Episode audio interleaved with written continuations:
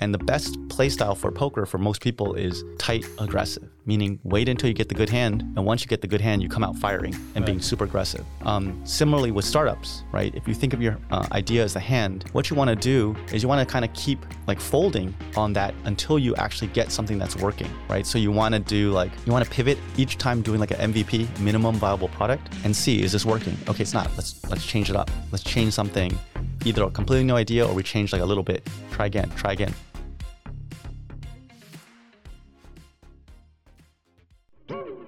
你好，欢迎收听 Made in Taiwan，我是 Boy，我是 Jennifer，和我们一起听听台湾杰出的创业家和他们背后不为人知的故事。Hi, I'm Boy.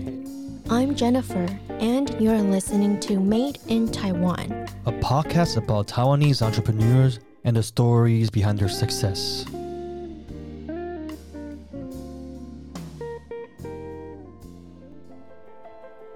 这部电影到底好不好看？相信各位都有过这样的烦恼。美国知名影评网烂番茄在成立的时候，观众都是翻着报纸找这些资料。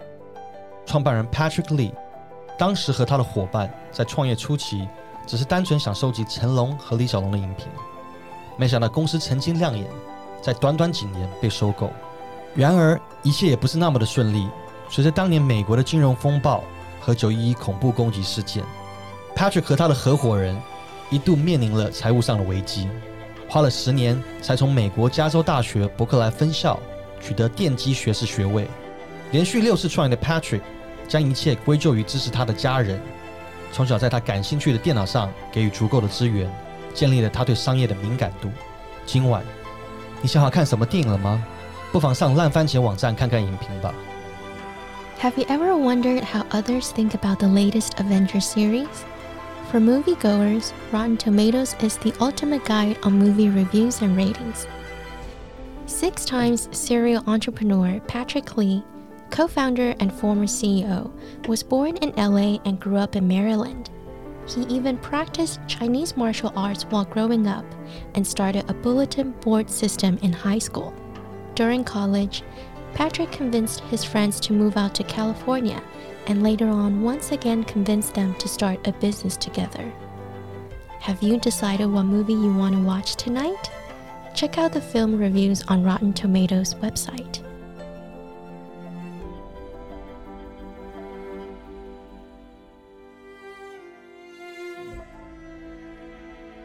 Before we dive into your journey to Rotten Tomatoes, we'd like you to share a little bit about yourself, your upbringing, your family. I know you were born in LA and grew up in Maryland, right? Right, right. So my parents, they were born in Fujian. They came to Taiwan uh, because of the war, and they grew up here, went to college here.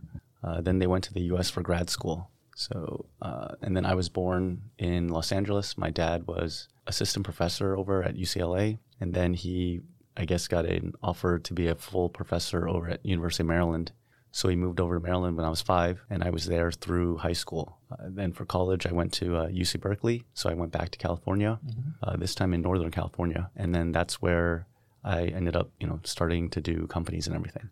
Did you experience any culture shock between East Coast and West Coast, Maryland versus California? Not necessarily culture shock, but they were pretty different. I mean, Maryland was much more uh, suburban, uh, trees, seasons. You know, you don't see that many people except for when you're in the bigger cities. Whereas in Berkeley, uh, everything was much more dense. Um, in Northern California, everything is there's no seasons. It's always kind of the same, roughly the same. Mm-hmm. You know, winter is a little bit colder. Uh, summer might be a little bit hotter, but it, you know, there's no like fall or, or winter really.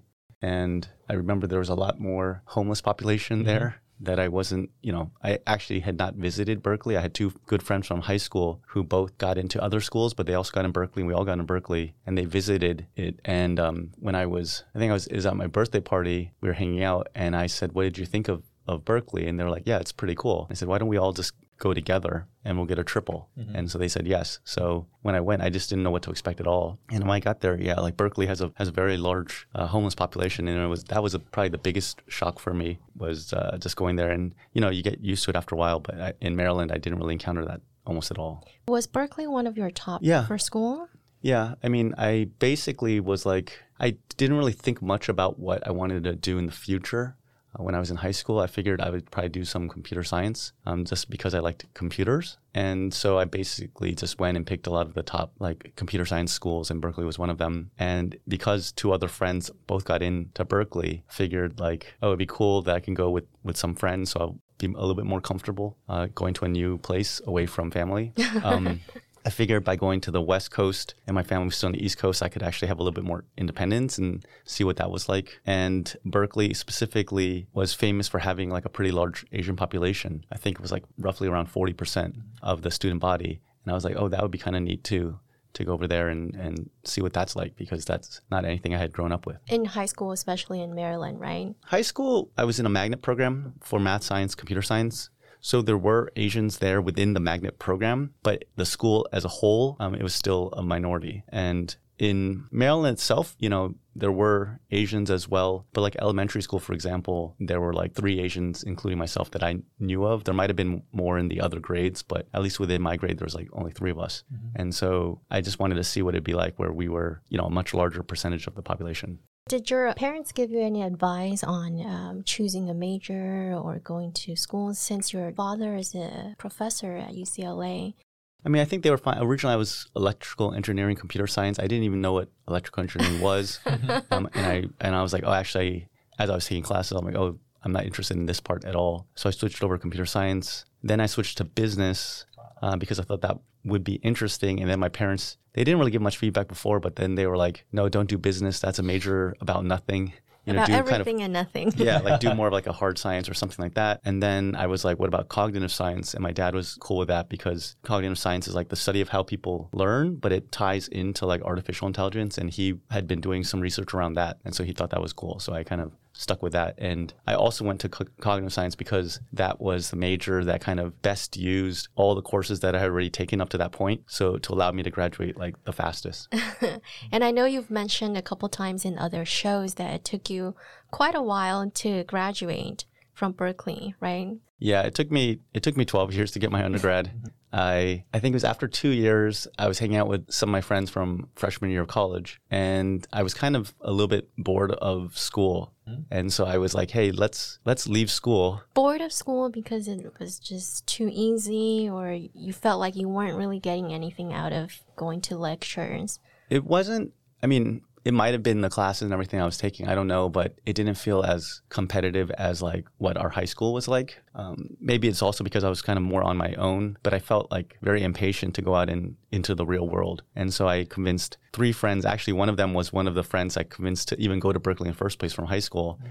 To leave school. Mm-hmm. And then the four of us tried to do a company selling computer systems and components. Mm-hmm. And so we left to do that. And ultimately, I ended up doing a couple different companies with different friends, but I would still kind of go back to school on the side, like take a reduced schedule, sometimes skip a semester or a whole year, uh, sometimes go back and take summer courses, and kind of slowly did the last two years worth of college over 10 years. And I remember when we uh, eventually sold Rotten Tomatoes, I still had about a semester's worth of classes left to take. And I wanted to go to Asia. So I went and finished that extra semester of classes so I could finally graduate and then move on to Asia um, because I was worried that if I left Berkeley, the Bay Area, I might not ever come back and I might not ever graduate. And I figured, well, I'm this close already. I might as well just finish it just yeah. to finish something I started. Of course. Were you in any kind of frats or associations, clubs at school? I didn't join a frat or anything like that, but I did get really into uh, the Wushu club. Mm. And Wushu is like Chinese martial arts, martial arts the right. one that uh, like Jet Li did. Mm. And that one I thought was cool because when I was growing up in Maryland, you know, I would go to Chinese school and we would learn like Chinese opera, Chinese dance, Chinese martial arts. And I actually ended up going to trained with a wushu teacher in Maryland. It was actually a husband wife, and the wife was actually a teammate of Jet Li's. Um, so I thought that was always really cool. I remember freshman year of college, uh, one of the my friends down the hall, um, who actually eventually did Rotten Tomatoes with me, uh, Senh Duong, he was really into like Hong Kong movies, and this was like let me think, this is early '90s, uh, so it's like peak time for like Hong Kong movies, you know, right. like Jackie Chan and mm-hmm. Jet Li and all that stuff. And I remember I saw Wong Fei Hung, uh, right. Once Upon a Time in China. Mm-hmm and it just blew me away. Right. And that was Jet Li, but it was very different from the stuff he did before, like Shaolin uh, Temple and all that kind of stuff. I mean, because it had like the the wire work and all that. Right. and I was just like, this is amazing. And I literally went out right after seeing that movie to go try to find to see if they had any like martial arts clubs, and they had a wushu club, so I joined that. And, I- and so I got really into it. And actually, a lot of the companies I did were with friends, either like down the hall from me, like Senh, or another friend Lyle, or they were friends from like the wushu club. And I was like really super into it. I even went to China multiple times to train with like the Beijing wushu team and everything. Do you still practice martial arts nowadays? no, I stopped a while ago because Right. wushu I feel like is much more of a young person's sport. And once I got really into doing like startups, I spent less and less time doing wushu. Once you kind of stop doing it, especially if you haven't been stretching and stuff, it becomes almost like dangerous to do it again. Right. Um, like if I try to kick now, I might end up pulling something. I'd have to probably spend a month or months to like slowly get back into like the, the conditioning and Right. spec- and more importantly like the stretching to be able to be a point where it could be safely I could safely practice. Um, so unfortunately, no, I haven't haven't really been keeping up with it. But that's very interesting. You know, how you mentioned Senh Duong. He was very into Jet Li and Jackie Chan movies, right? So I'm, I'm sure that's how you guys connected on Asian culture. Obviously, you mentioned that growing up, you had to go to Chinese school and learned um, all these kind of extracurricular activities. Yeah, so for me, um, my parents never really made a distinction about stuff. I always just thought of myself as ethnically Chinese um, because that's how everyone else who saw us looked at us, assuming they could even tell which type of Asian we were. Um, and then when we went to Chinese school, I remember in Chinese school, like we would go on Sundays. We would learn the traditional form of, of the characters and and uh, 注音符号. Oh, yes, but then, did. but then in high school, they actually had a Chinese class uh, that I took, and that was simplified and uh, pinyin. So it was kind of a little bit confusing but I didn't really use it almost at all. I remember the thing that actually uh, helped me the most with like being able to like listen and speak Mandarin was actually uh, there was a very old uh, TVB drama series or, or kung fu series called um, Xin Diao Xia Liu. Diao Xia Liu, right? Um, with Andy Lau, mm-hmm. and I was like, my parents were watching it, and my brother and I were watching along with them because it had like kung fu. So right. we're like, what is this? And we were really interested, but we didn't understand what they were saying. So as they were speaking we kept asking our parents like, what are they saying? What are they saying? And they would like translate for us. Um, and it's like a 30 hour long like series. And we watched the whole thing. And then a couple of years later, my parents watched it again. So we watched it again too. Still asking questions, but asking less. And then I remember a couple of years after that, my brother and I watched it again uh, and without our parents. And that time, you know, we basically could understand like most of what they were saying, or because we already knew the story and Right. everything. And so that actually helped more than like any Chinese school or anything for us. So for me, I didn't really identify specifically like Taiwanese American or anything. Um, growing up, you know, you just kind of get lumped into the Asian bucket.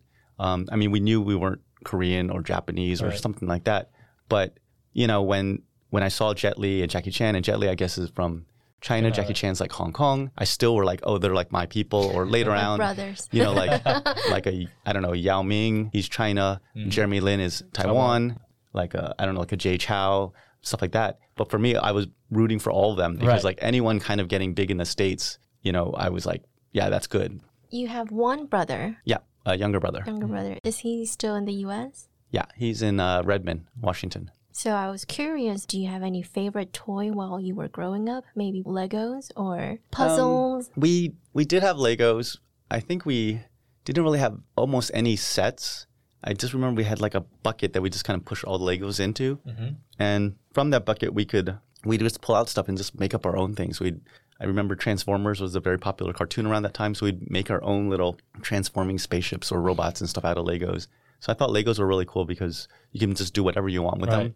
And my parents were pretty good about like buying computers. So we had some really old ones like the Commodore VIC 20 that actually had like a, a tape player that you could store the data on. Wow. And it would take like half an hour to load a program off of tape to play something that was like a very, very simple version of like almost like a Pac Man type Right. of game. Um, but that was like the first place where we could actually start trying to code a little bit.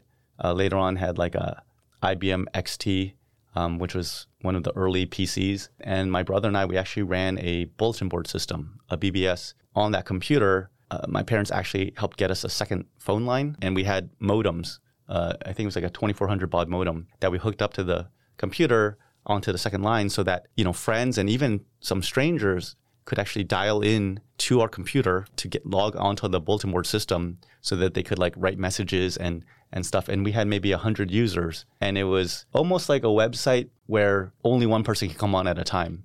But it had like message boards. It had like online games everything like that. And it was it was pretty cool. And so i had a bunch of folks from my high school that would log in pretty regularly and we even did like two separate meetups which included people who were active on the su- on the bulletin board system that we had not met in person before, but they were actually quite friendly because we had like everyone had been messaging for so long that we were you know quite comfortable with each other. Right. And they were all from your school? Uh, some were from my school, but some were just no strangers from the area that were close enough to be able to call in without it being long distance. Right. Right. This is pretty advanced. Sounds Yeah. like back in the days that's the owned social media. And also your mother seems to be very supportive of providing the tools and resources for you and your brother. Did you think you were going to be an entrepreneur when you were young? Right. My parents were both always very supportive of us as far as like having access to computers and when we wanted to, the bulletin board system, you know, getting to the second phone line and all that kind of stuff. Uh, they definitely liked us doing those type of things. My brother actually ended up, you know, being a computer engineer. He did, and I actually ended up being more of the entrepreneur side. But we both were kind of more technical in the beginning. In high school, I our Chinese class ended up starting a Chinese club, and I ended up being like a one year ended up being like the co-president and doing events and even having like inter high school events that had multiple high schools kind of get involved and stuff. So I think even back then, I found that I like to organize uh, communities, mm-hmm. like online, even through a bulletin board system, or even organize people and bring people together. And I kind of kept doing that even when I went to Berkeley. You know, convince a couple friends to go to Berkeley, convince a couple friends to, you know, leave Berkeley to, to start a startup at the Wushu Club. I was very and they all said okay. yeah. They followed you. Yeah, mm-hmm. I yeah at the Wushu Club as well. I ended up becoming like an a almost like an assistant kind of coach. I had done some training before, so I kind of knew more than other people. But also, I was very active within the club. I helped um, as an assistant tournament director when we had a tr- tournament uh, for the Bay Area or with other kung fu schools and everything like that. And then even helped bring the Beijing Wushu team to the US where they performed along the, the West Coast up into Canada. And I helped with organizing the shows in Berkeley and in San Francisco, along with a lot of like Wushu Club members. So I, I think I've always kind of been someone to kind of get bring people together and also someone to kind of help create community. And that's been kind of something that's been consistent my whole life. Um, and especially, I would say back then, if it was something I very strongly believed in, I could convince people of almost, you know, to go and do it. I, I would say these days, maybe not as much because I think there's less things that get me super passionate. But but back then, I that was definitely like I, I would say my like superpower. It sounds to me that you have the quality of, a, of being a leader at an early age of all the experience that you had. I mean, now that you have become a successful entrepreneur, would you say leadership is something that's inherent or something that can be learned? Um, I think you can learn it uh, potentially. A lot of my friends that I've seen that have been quite successful, they have what I like to call like irrational confidence. Um, it's not a term I came up with. Uh, this guy, sports writer Bill Simmons, he came up with the idea, but it was like the person who kind of has confidence in themselves based on almost like nothing. You know, it's like the the basketball player who wants to shot to take the last shot Right. um, when the score is tied and you know whatever at fourth quarter like a couple seconds left even if he hasn't been shooting well like the whole game or he's even a bad three-point shooter let's say and I, I think you know in our case like when we did rotten tomatoes we know nothing about movies really other than we watch them. And i see that time and time again they have this confidence in themselves and you have to have that confidence in yourself in order to convince other people. Like no one's going to follow someone who isn't doesn't believe in what they're doing or doesn't have confidence in themselves. But you need that confidence to be able to get people to you know quit school and join you quit their jobs and join you and work for free a, lot of times in the beginning or work for equity.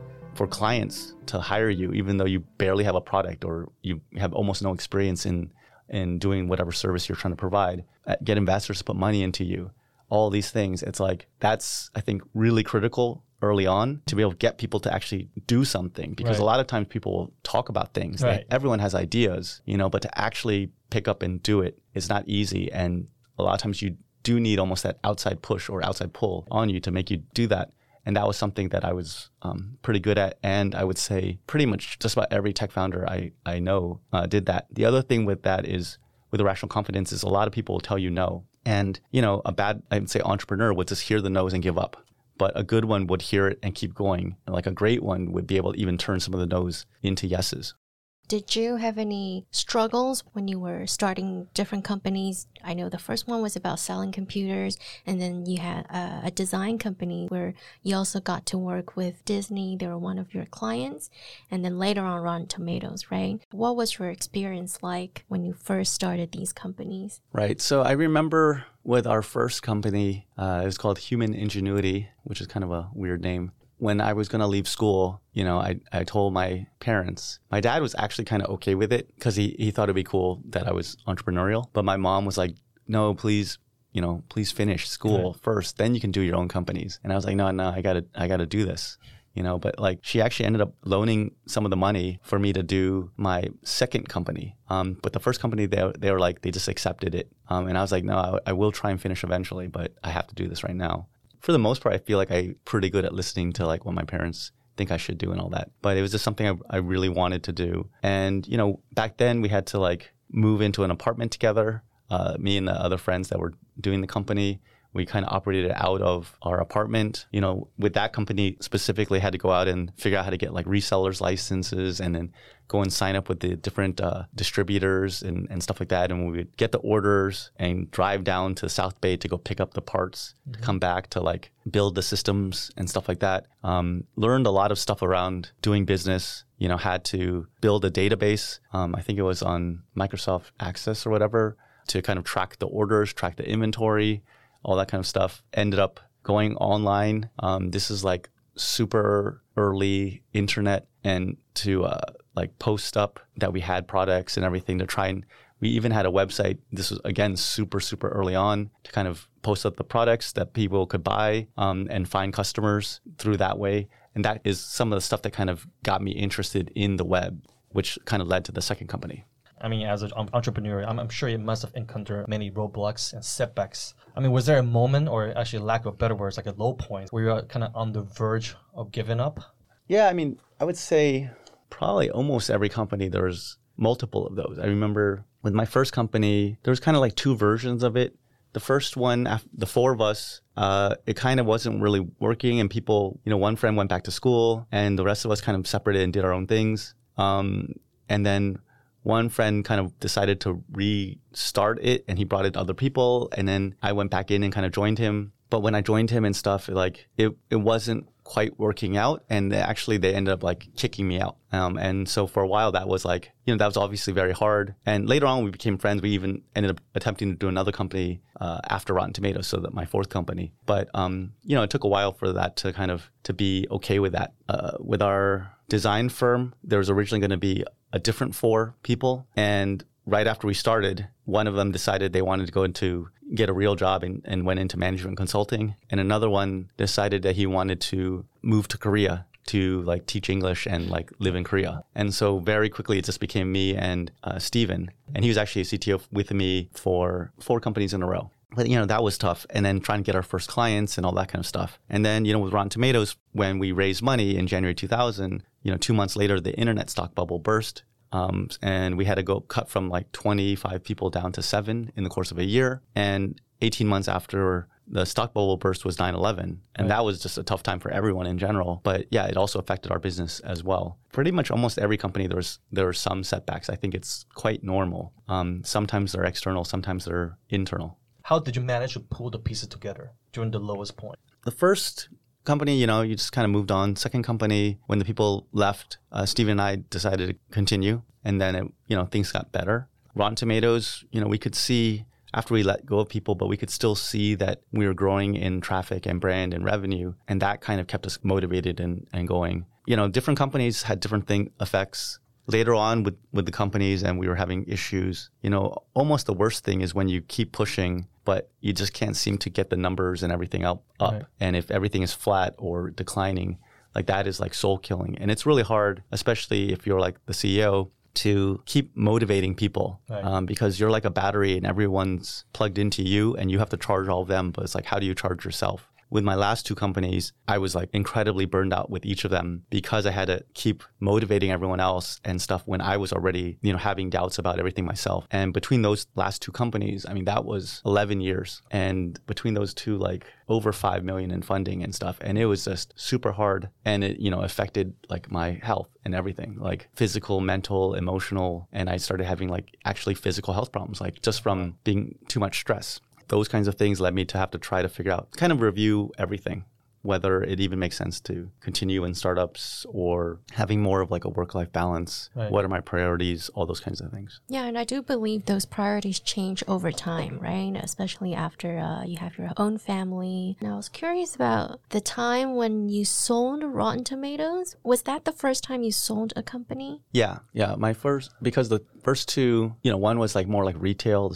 and the design firm is more like services. So we didn't, we didn't really sell those. When we did Rotten Tomatoes, we gave our design firm to another group and kind of took an equity stake in it or kept an equity stake in it. But yeah, Rotten Tomatoes was the first one we actually sold. And uh, yeah, it was it was good in terms of like we made our investors money at a time when pretty much everything else that the investors invested in went to like zero because it was such a hard time. Um, and so that was actually, I think, a pretty big accomplishment. But timing wise, I think because of when we sold, this was after the crash, but before, you know, Google went public, that it was like this weird low point that we didn't know was a low point. And so as far as like timing goes, you know, had we waited a few years to sell, probably would have had a much better exit. But we weren't really motivated by money. Um, really, when we did startups, it was much more about like doing something with friends, doing something that we were interested in, being our own boss, those kinds of things. And I think that was true for all the companies I did. It was, you know, and plus it was nice to, if it had an impact or, or something like that, had a positive impact. Um, it was never really about like, oh, let's just get rich. Because I think if someone wants to do something just for money, they're better off doing something more stable, like working at a corporate tech company or being a lawyer or a doctor or whatever. And you have a much, much better chance to or you're pretty much almost guaranteed if you don't mess it up to actually have like a pretty good salary and, and be well off financially. And you mentioned earlier about just have, having a balance of work life nowadays. What would you say that like you know is the best way to deal with stress as an entrepreneur? Like, I mean, do you have any tips that you can share? Yeah, I mean, I say the two tips. The first tip would be just in terms of the work life balance. There's a lot of pressure on you to put in 24 7 doing your startup. I can't tell people not to do that. Um, I think they'll naturally kind of do it when it's their own thing. Um, but if they can, you know, make sure to get enough sleep. Make sure to keep in regular contact with friends and family because it's really easy to forget about all that when you're so busy with your startup. You might not have to put in like 50% of your time towards that, but but enough that you can identify your you know closest like family members and friends and do some sort of regular contact with them I think that would really help, you know, people that you can talk to when things are not going well. And then the second, like from a more business standpoint, would be to be really focused with your business, especially at the beginning and not try to do too much because I think entrepreneurs in general, their nature, you know, they believe they can do anything. And so they want to do everything. Like every people, everyone will, client will be like, can you do this? Can you do that? And they'll be like, yes, yes, yes. But when you say yes to like 10 clients, suddenly you're doing way too many things um, and become really like spread thin. And so the best thing that people can do is is to like reduce the scope of what they're trying to like build and be really focused. Then the same amount of like time and money and energy that they're putting in has a much better chance of success than if they try and do a million things. A good example would be like instead of trying to have a menu of like hamburgers and pizza and Chinese food and chicken and donuts, you know, if you just did one of those things, you have a much better chance of making like a, a really good hamburger or really good, you know, pizza or whatever, and being able to build that into a successful business rather than having lots of stuff and do everything kind of badly. Speaking about like decision making, because you mentioned uh, not you know, not being able to say yes to everything because kind of spread thin, right? But at the same time, like, what's your kind of thought process of when to say yes and when to say no? Yeah, you need to figure out what it is you're trying to do, what you want to be, and then that should uh, determine what you say yes and no to. You know, so like originally our, our design firm, we did almost like all kinds of services for anyone. Like we did web design, but we also did 3D design and print design services. And we did any kind of client. But we figured that as we were doing it, like 3D design didn't really work because it was it took so long to render back then that we would have to make a change and wait like the whole night for every computer to try and render it to then see what the changes. And we're like, this is just way too slow. And even print design, you're still working with pretty large files um, that you would have to go in and send to the printer a couple weeks in advance to get a, for them to print it out so you can see if the colors matched up to what right. was on the screen. And so we're just like, this is also too slow. But the web made a lot of sense. We're like, this is where everything is going. And back then, the files were very, very small because the bandwidth was very low. So you couldn't have really big files. And but because the files are small, it's very easy to work with those files, like very fast. And so we're like, this makes way more sense. We said, we're only going to do web. We're not going to do the other stuff. And then with clients, when we managed to get in with uh, with Disney, then we realized we really liked entertainment um, and also, we decided, you know what, we're not going to worry about any other kind of client. You know, like uh, we are doing a lot of tech sites and stuff, and we're like, no, we want, we don't want to do that anymore. We're just going to do entertainment. And once we were like web design for the entertainment industry, like everything just fell into place. Our portfolio like made a lot more sense. We were able to charge a lot more because we started becoming like known for doing that. We actually got to a point where we didn't even have to cold call. Like work would come in to us, like so much work that we had to like turn it away. The ones that didn't make sense, or even if it was web design for entertainment, but we're like, oh, this is too small we don't have the time to handle this or whatever, we would turn those away. So I think even when we were doing everything for everyone, we were charging like almost nothing and it just it wasn't work we were interested in. You know, that that was a good example. And like you know, with Steve Jobs, for example, when he he got kicked out of Apple, but when he went back, Apple was doing tons and tons of different products. They had a huge line of products, and he just cut everything. And he said, "We're only doing four things." And he did like a two by two matrix. And on one end, it was like business and personal, and on the other axis was desktop and notebook. And so they only had like four products. And he kind of revamped each of them and completely changed everything for them. And so I've seen like time and time again, you know, when you look at companies at the way beginning, they're all like super focused, you know, like Harvard, uh, Facebook only was in Harvard.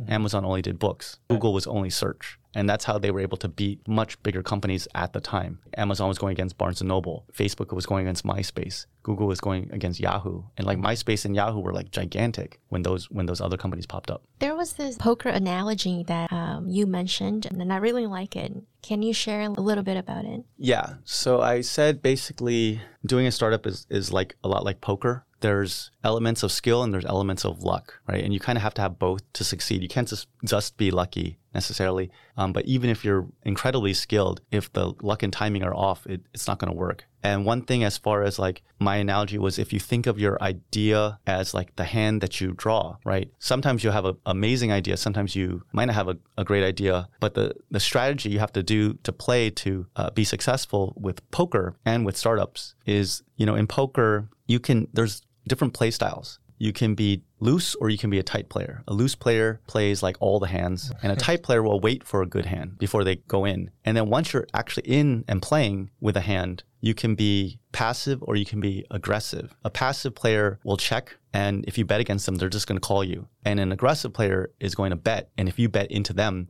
they're going to raise you, right? And okay, oh, this one's interesting, right? Now I have a good hand. Once you have the good hand, then you get aggressive and you raise money and you scale it up and everything and play it aggressively. A lot of times people will do it wrong and they'll be too aggressive with a bad hand and waste a lot of money and potentially waste a lot of time. Or when they have something good, they play it too passively. Uh, they don't raise money or they don't raise enough or they don't hire enough people or whatever. And then someone else will maybe copy and, and out, outrun them and outpace them. So, yeah, tight, aggressive play style for poker, but it's basically the same idea for doing a startup. You know, until you find that good hand you should be super lean, move super quickly, be very bootstrappy, you know, so that you can shift ideas very quickly. The second you find that thing that's working, you you need to then shift gears and like stop being bootstrappy and all that stuff. I mean, you don't want to be wasteful with your money, but you have to be aggressive and scale up and grow quickly. Um, otherwise, people are just gonna take over. Patrick, I have a question. You're married, right? Do you have a kid? Uh, so I recently got married. I got married in October. Congrats of last year. Oh, congratulations! And uh, we're we're trying. I mean, as a serial entrepreneur and now a husband, because you mentioned a lot about focus, right? So, what would you say at this point of your life? What is the biggest focus as a husband and as an entrepreneur? Yeah, right now, um, I think really it's much more about family. You know, now that I'm married, trying to start a family. My parents are a lot older than when I was like in college and stuff. So, you know, being able to spend time with them is really important. Mm-hmm. You know, one reason why when I, after I went to after Rotten Tomatoes, I went to Asia for like nine years, but I went back to the States because I wanted to be closer to family. I'm here right now in Taiwan, um, more to kind of check it out and think about this as a possible place to move to. And I am also trying to think about what's next. And it's it's been I would say difficult to figure out what's next because I've always done startups. You know, six startups across 23 years, and that's all I've ever known. I know how much time and stress and everything it takes to do a startup, You know, it's not a problem like raising money to do the startup, but once I do it, I, I know how I'll be. And I don't think it necessarily meshes well with being married and trying to start a family and everything. So I've been trying to think about what other options there are. You know, maybe join a startup that maybe has figured out product market fit, maybe go corporate, which is maybe a little bit scary because I'm like, oh, I don't know. I because I hate politics, I hate Right. bureaucracy, and I think you can't avoid that in a corporate setting. Or you know, you're looking at venture or accelerators or incubators and venture studios, you know, maybe joining one or possibly starting one. So I've been kind of looking at all those things. Mm-hmm. I've also been looking at like what's happening in terms of technology and everything else to see mm-hmm. what areas I like. You know, I took a break after my last startup. It's been like three years now where I was doing a lot more speaking, traveling the world, going to tech conferences and other places and speaking, helping out accelerators, you know, at Berkeley and, and the Bay Area and, and around the world, mentoring lots and lots of startups, advising a couple, and all to kind of see what makes me happy as far as like what I want to do. And I do know two things. One, I definitely like working with startups. Even if I'm not doing my own startup, I like working with them, mentoring them, advising them, stuff like that. Um, and two, I definitely am interested uh, in the intersection of technology and entertainment. You know, six of the startups I did, four of them tied back to entertainment. Our design firm, which did a lot of work for the entertainment industry, you know, um, Rotten Tomatoes. I did a company in Hong Kong called Alive Not Dead. That was The one with Daniel Wu. yeah, I was working with Daniel Wu, um, and we were doing like official Jet Li site, Jackie Chan site, Kelly Hu, Karen Mok, working with tons of artists. That was really interesting. And then my last company was doing mobile games. So four out of six were related to entertainment. I realized that's something that I like a lot. I have a lot of knowledge around that space, a lot of connections around that space. So I'm thinking, you know, something that ties in those those pieces. And as far as like where I'll be, you know, I'm based in the Bay Area, but I'm open to Taiwan, open to Redmond, where my mom and my brother live, uh, or open to LA.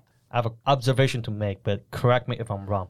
Are you an introvert? I'm an extroverted introvert. Oh, okay. And because of that, what would you say is the biggest as an advantage of being like extroverted introvert? I'm extroverted in terms of like I actually do like going out, hanging out with friends, doing events, building community, all those kinds of things. But I'm an introvert in that it makes me tired at the same time. So when I, I do it, but then I eventually have to have some time to myself to kind of recharge. I would say as far as the introvert part, the advantage of that is I feel like introverts they do a lot more thinking when they're spend time alone and they I feel like they are more thoughtful about how do they feel about something and maybe how do others maybe feel about them or what they're doing. And so I, I feel like even though I'm introverted, I can be a little bit more empathetic, I guess, to others than maybe like someone who's just a pure extrovert, they might not necessarily see and notice things as much because I think as an introvert, sometimes you're like, oh, what did they think about me? Did I do this okay? You know, are they mad at me? Or, you know, you, you start getting more into like be able to s- at least guess what's in their head. And so I think that would be one advantage. Um, I think one of the biggest components of communication is listening. I guess introverts tend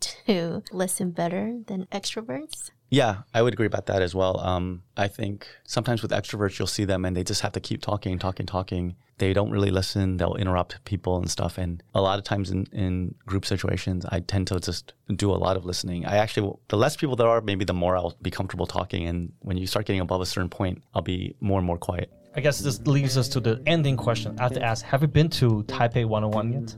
Oh, yeah. yeah. If you could leave a message or a quote on the outside of Taipei 101, what would it be? I believe these days, especially, like it's really important in the world uh, with COVID and all these other things in America. It's like such a mess with politics and with right now. There's a lot of problems with like anti-Asian hate crimes and stuff. So I really feel like it's more important than ever to you know kind of be compassionate and, and care for one another and think about like how we are the same rather than how we're different. Otherwise, you can look at someone and be like, oh, they're a different sex or they're a different race or a different you know gender or sexual preference or religion or whatever, and people can hate each other and fight and kill each other over these things. And I've always felt like, yeah, I mean, it's much more productive to think about how we're the same than how we're different. But I don't, I don't know if any, how to boil any of those kinds of things down to a like a simple message. But those are things I think are maybe maybe something like love one another, something like that. Yeah, Be compassionate. yeah.